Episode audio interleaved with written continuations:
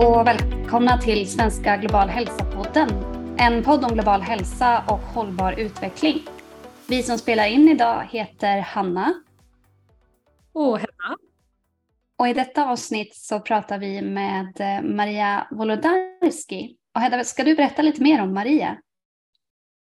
Ja, Maria ska ju få berätta om sig själv också såklart, men eh, eh, jag vill ju introducera dig Maria, för du är ju den som var initiativtagare till att arrangera ett Berzelius-symposium om planetär hälsa i höstas, alltså, alltså hösten 2022.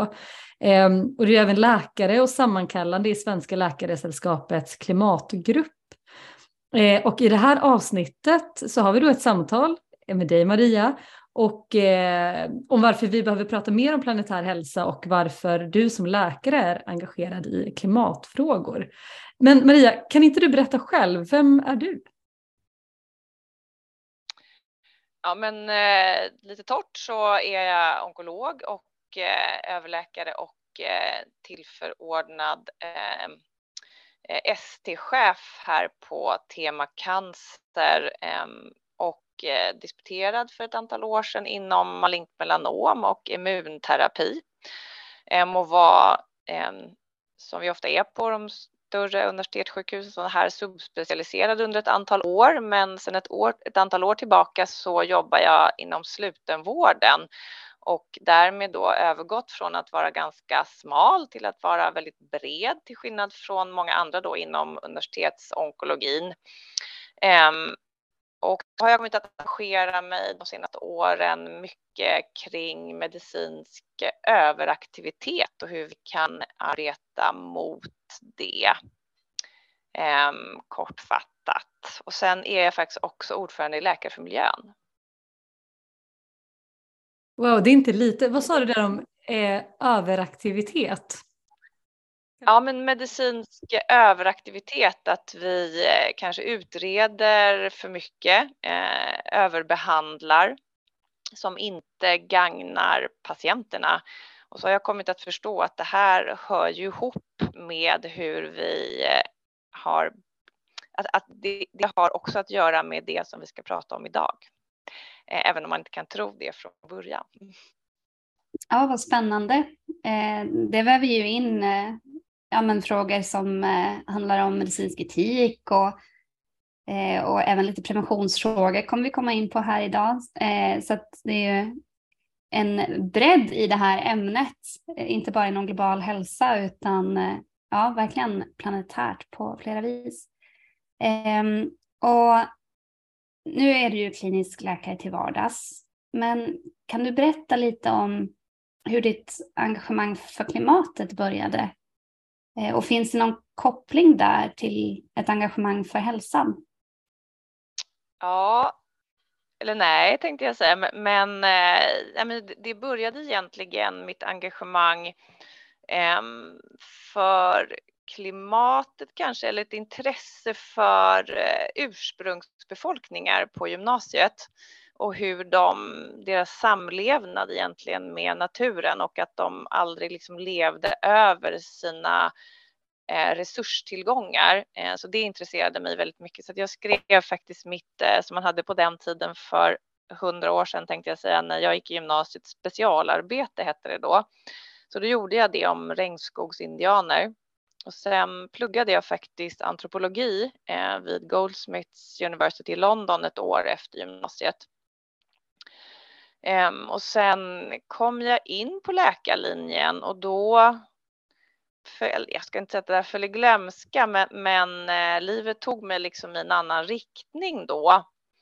Eh, men sen för kanske fem, sex år sedan så efter en del personliga liksom händelser så fick jag eh, någon form av något uppvaknande igen. Och så insåg jag liksom hur jag blev varse hur illa det var ställt med miljö och klimat och så kunde jag liksom inte värja mig från att göra någonting.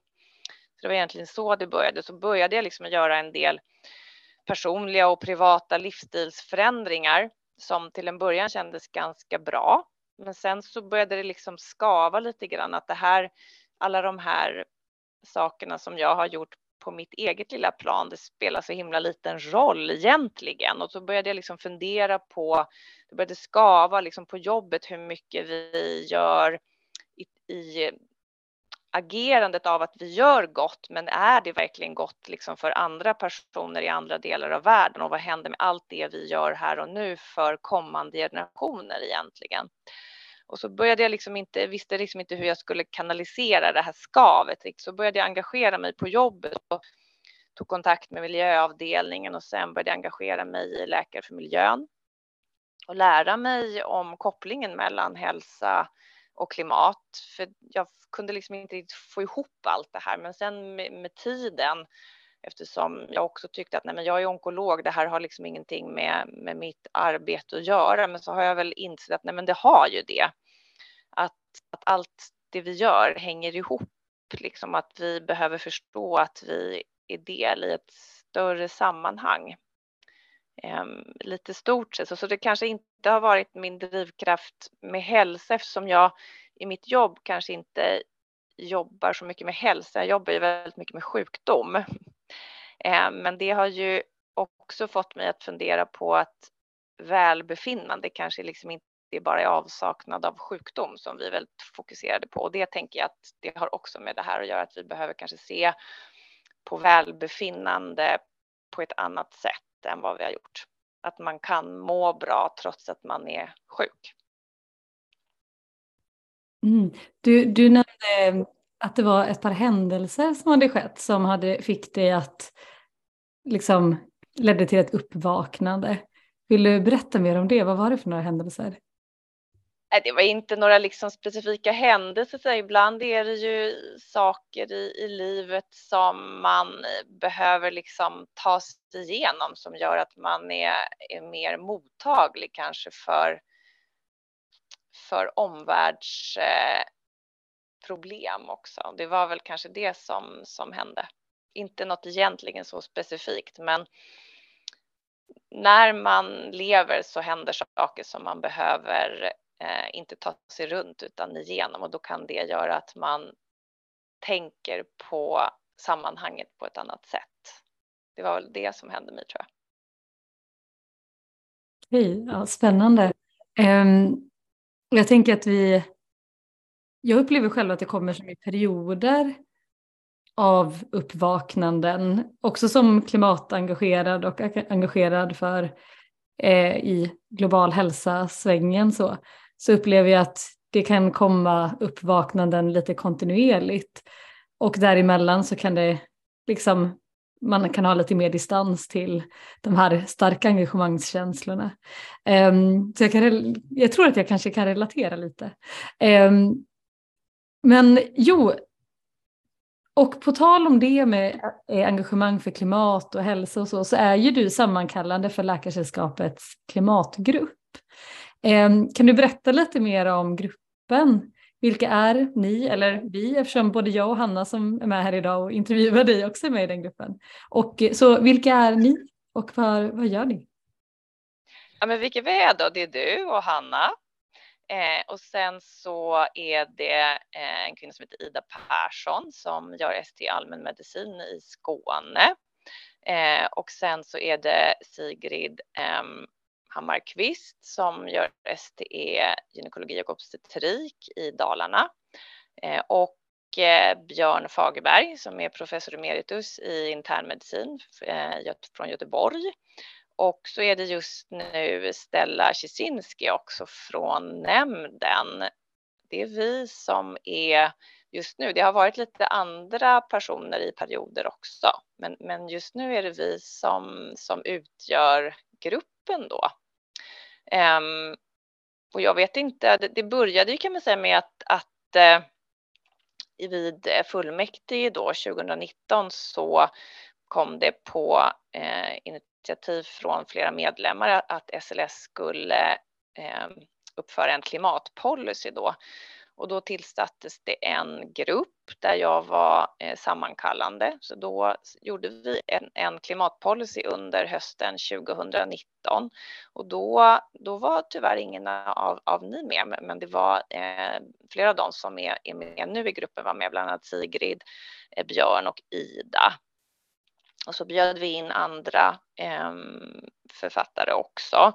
Och då policyn antogs då 2020 och så tillsattes den här som vi var då under två år en tillfällig arbetsgrupp som under två år skulle liksom ta ansvar för dels för några av punkterna i policyn, för den här policyn kokade ner till i tio aktionspunkter kan man säga. Eh, och så skulle vi agera eh, granskningsorgan också till att SLS efterlevde den här policyn. Ehm, så jag, jag berättar vad vi har gjort lite grann under de senaste två åren, för vi eh, ehm, jag är stolt över att vi har, vi har lyckats åstadkomma så mycket, för det, det tror jag att vi har. Ehm, och då har vi ju eh, bland annat tillsammans med kansliet tagit fram stat, eh, statuer kring hur eh, ett hållbarhetspris ska utannonseras och hur pristagare ska eh, utses. Eh, och den första pristagaren utsågs 2020 och så har det varit tre pris, eh, totalt tre pristagare med den. Eh, så har vi arrangerat en webbinarserie om hållbar sjukvård.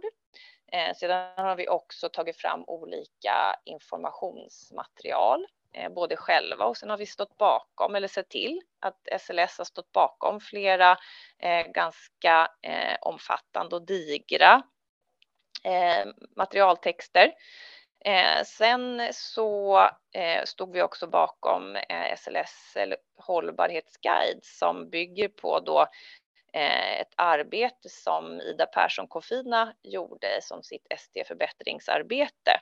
Hur kliniker kan eh, använda sig av den här guiden då i den kliniska vardagen. Och sen då, sist men inte minst, ordnade vi det här BZ-symposiet om planetär hälsa förra året ehm, sen har vi också ehm, försökt entusiasmera restaurangen till mer hälsoplanetär kost. Ehm, vi har också varit med och eh, varit eh, Ehm, kan man säga, också entusiasmerande att SLS ska divestera eh, och att man ska se över energiförbrukningen och så i sina hus. Och så har vi fått förlängt uppdrag nu med två år till. Eh, och det som vi ska göra nu närmast under våren är att vi ska vara med på eh, konferensen Vårdarenan och eh, arrangera en, en runda bordsamtal tillsammans med andra professioner. Ja, det är ju otroligt mycket ändå som har hunnits med på den här tiden och mycket kvar att göra. Men kan du berätta varför behövs det en klimatgrupp i Svenska Läkaresällskapet? Och varför behövs det en klimatpolicy till exempelvis?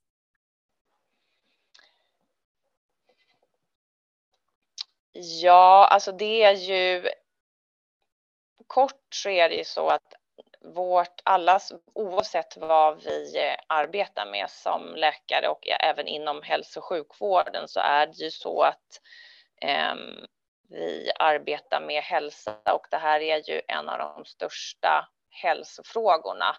Eh, alltså klimatförändringar och gör vi inte någonting för att mildra effekterna av klimatförändringar så är ju, riskerar vi ju att många av de framsteg som man gjort på den globala folkhälsan det senaste halvseklet går om intet. Ehm, så att det är ju väldigt viktigt. Dels är det viktigt att vi står bakom den här kopplingen, att, att det är en, den viktigaste folkhälsofrågan det här århundradet, men också att vi eh, är varse vår egen påverkan och att vi eh, behöver se över vårt sätt att arbeta. Vi behöver tänka om hur vi arbetar så att det som vi gör gott inte också gör ont. För vi kan ju fortsätta att göra gott, men att det liksom inte belastar på olika sätt. Ja, ja men eh, jätteviktigt att du lyfter det. Ehm, och de här bredare aspekterna och tänka mer långsiktigt i det här arbetet vi har i att göra gott. Men du nämnde också Berzelius-symposiet eh, medan du mm, pratade här om vad klimatgruppen har jobbat med. Och eh, jag tänkte höra om du kan sammanfatta lite eh, ja, vad var det som pratades om på det här symposiet? Vilka ämnen togs upp? Mm. Ja, men alltså om, om man ser då till eh, eh planetär hälsa då så jag eh, innan vi började planera det här symposiet så kände jag inte till det här begreppet riktigt ehm, eftersom jag då är en simpel onkolog. Så, men vi, Peter Stenvinkel då som var med och var gäst eh, inbjuden till att hjälpa oss att arrangera det här. Han hade en föreläsning för oss i Läkare för miljön om biomimetik. Och då nämnde han det här liksom begreppet då och hur han eh, arbetade för att eh, kunskap om det här skulle liksom föras ut mer, att det skulle bli mer samarbete mellan svenska universitet och internationella. Och det här kunskapsområdet då alltså som kan man säga beskriver människans störande inverkan då på jordens klimat och olika ekosystem och vilka följder det har för den globala folkhälsan är ju liksom ett ganska nytt sätt att se på sjukdom och hälsa ehm, och någonting som växer. Så jag tyckte det var så spännande och det var det precis som att det som, som jag har tänkt på de senaste åren men inte riktigt kunnat jag tyckte att det varit så spretigt och nu förstod jag att nej, men allting hänger ju liksom ihop.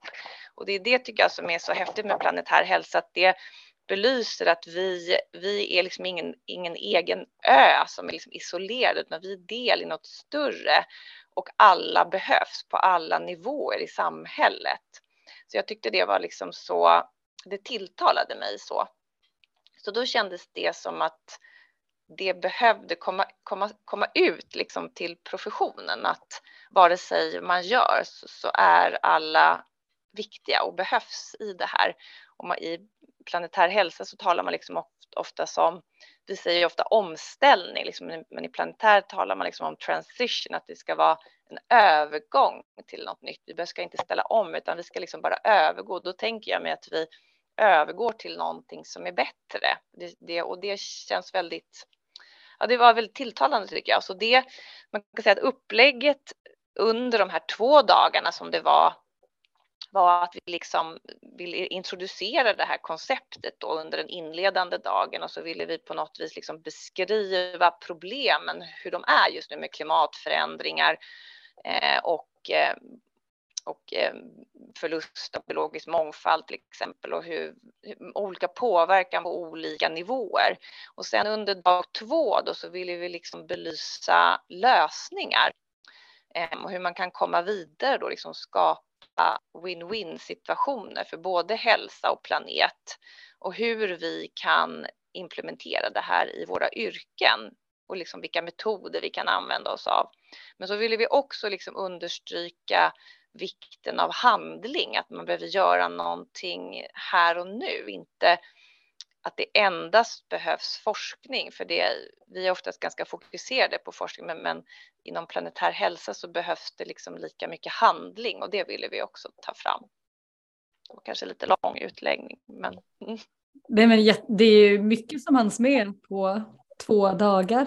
Landade man då i slutändan i någonting? Vilken handling behövs? Vilka är de nästa stegen för att faktiskt eh, ta itu med problemet?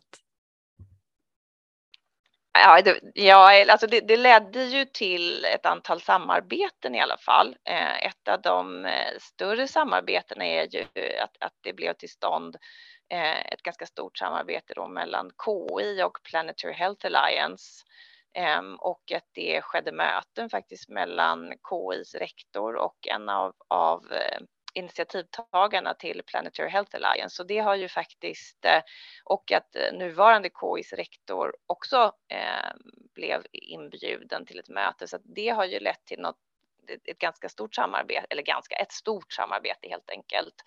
Ehm, och sen tror jag också att ehm, nyckelbudskapet är ju att det, skulle tas ut också till de som var där och att man fick en del verktyg. Så jag, jag tror och hoppas att det ledde till eftertanke som sen leder till att man faktiskt gör någonting. Och att den här guiden faktiskt gavs ut i liksom, eh, sist men inte minst den här SLS hållbarhetsguiden som var någonting handsfast för oss kliniker att arbeta efter.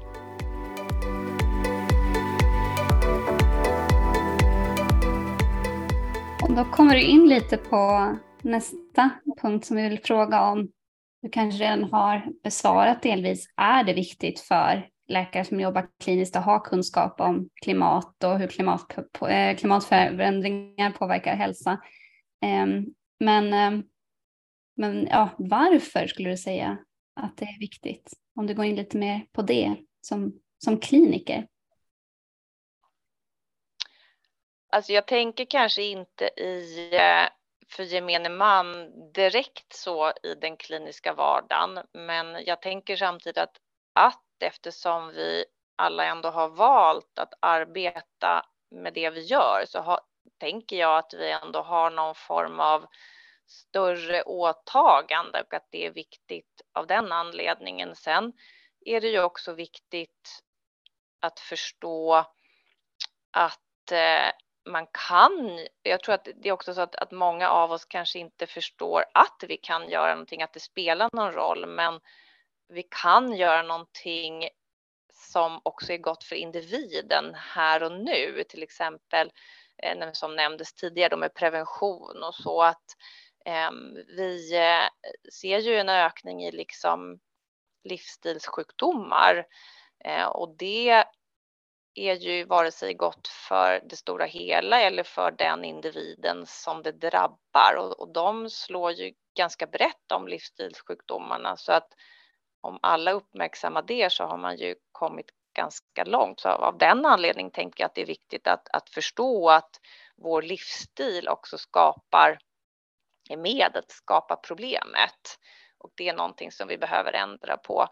Och sen tänker jag också med klimatförändring, bara vi har ju faktiskt blivit eh, påverkade redan här och nu för ett antal år sedan när det var väldigt varmt till exempel och det drabbar ju många av, av våra patienter så då behöver vi ju känna till kopplingen och vad som händer vid eh, högre temperaturer till exempel. Och det är också viktigt för oss i vårt jobb. Hur vi förhåller oss till det, till de nya förhållandena. Verkligen. Och eh, jag tänker det du nämnde om eh, det här med livsstilssjukdomar och så här kroniska sjukdomar som är kopplade till vårt sätt att leva som också påverkar planeten negativt. Och det du sa, nämnde i början om välmående, hur jobbar vi faktiskt för välmående och inte bara minskad sjukdom. Att det hänger så mycket ihop så att, eh, att agera på liksom klimatförändringar, att ställa om hur vi lever kan ju leda till bättre välmående både på kort sikt och lång sikt. Um, men då som kliniker, om man jobbar på ett sjukhus eller eh, ja, någon annanstans som kliniker. Hur kan man engagera sig eller lära sig mer om planetär hälsa? Delvis bara lära sig på det stora hela men också mer individuellt. Så här, vad kan jag göra? Ja, men alltså antingen så kan man ju om man vill lära sig just om, om planetär hälsa då så finns det ju eh, några böcker som eh, är eh, som läroböcker. Dels av, av Sam Mayers då, som är en av, av grundarna till Planetary Health Alliance. Sen har eh, Andy Haynes från London, eh, professor i London, också skrivit en bok om planetär hälsa som är liksom en lä läroböcker. Eh, och de är ganska enkla att ta till sig tycker jag.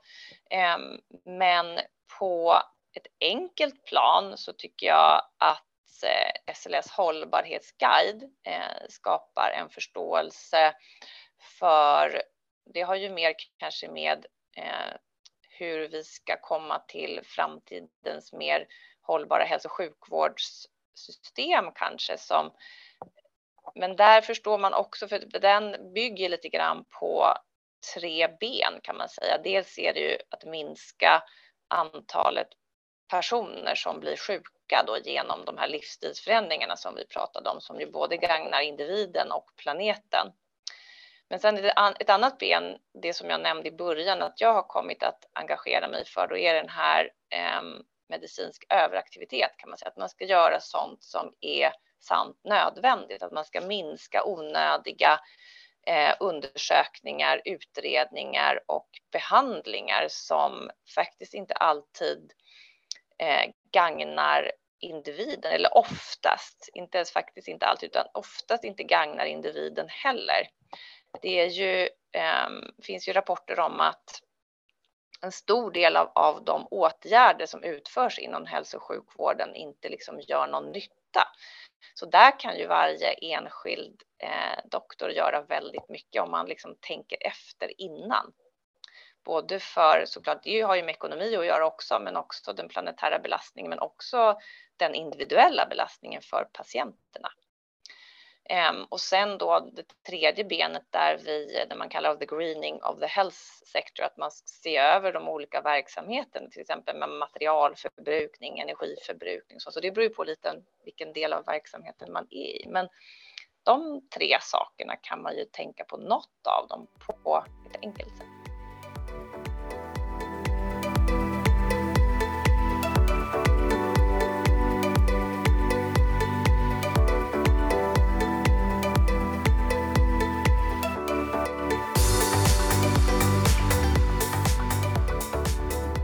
Alla de här långa stora frågorna. Det känns som att vi eh, har fått möjlighet att prata om väldigt mycket spännande med dig Maria. Men vi har ju tre snabba frågor som vi brukar avsluta med. Så jag tänker, Hanna vill du börja? Ja, eh, ja men när du behöver koppla av lite från allt det här engagemanget Maria, vad gör du då? Eh, men då jag eh, pysslar ganska mycket med eh, ashtanga yoga, så Mysore yoga, så det gör jag. Och sen eh, umgås med min dotter såklart. Men, men... Härligt. Um, och om du får tid att läsa någon gång, har du då, du nämnde ett par böcker tidigare, men har ett boktips för den som vill lära sig mer om hur hälsa och klimat hänger ihop? Eh, jag tycker de, eh, de som jag nämnde är Ehm, bra. Sen tycker jag nog faktiskt att om, om jag ska ge någon skönlitterär bok, då, en, en klimatbok som jag blev lite överraskad av som ändå var bra den senaste, det var Jens Liljestrands bok eh, Även om allt tar slut.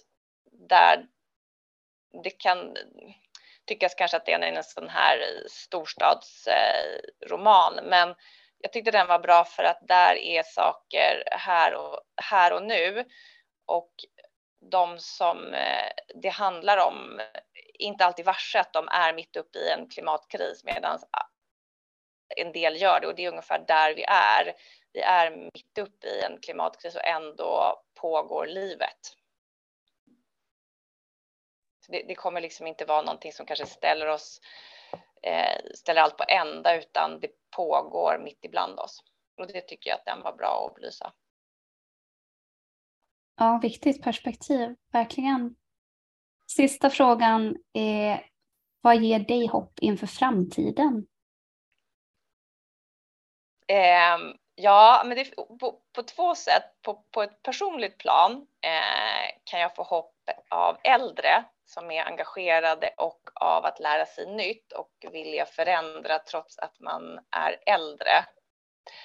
Eh, och villiga att eh, göra avkall på saker för kommande.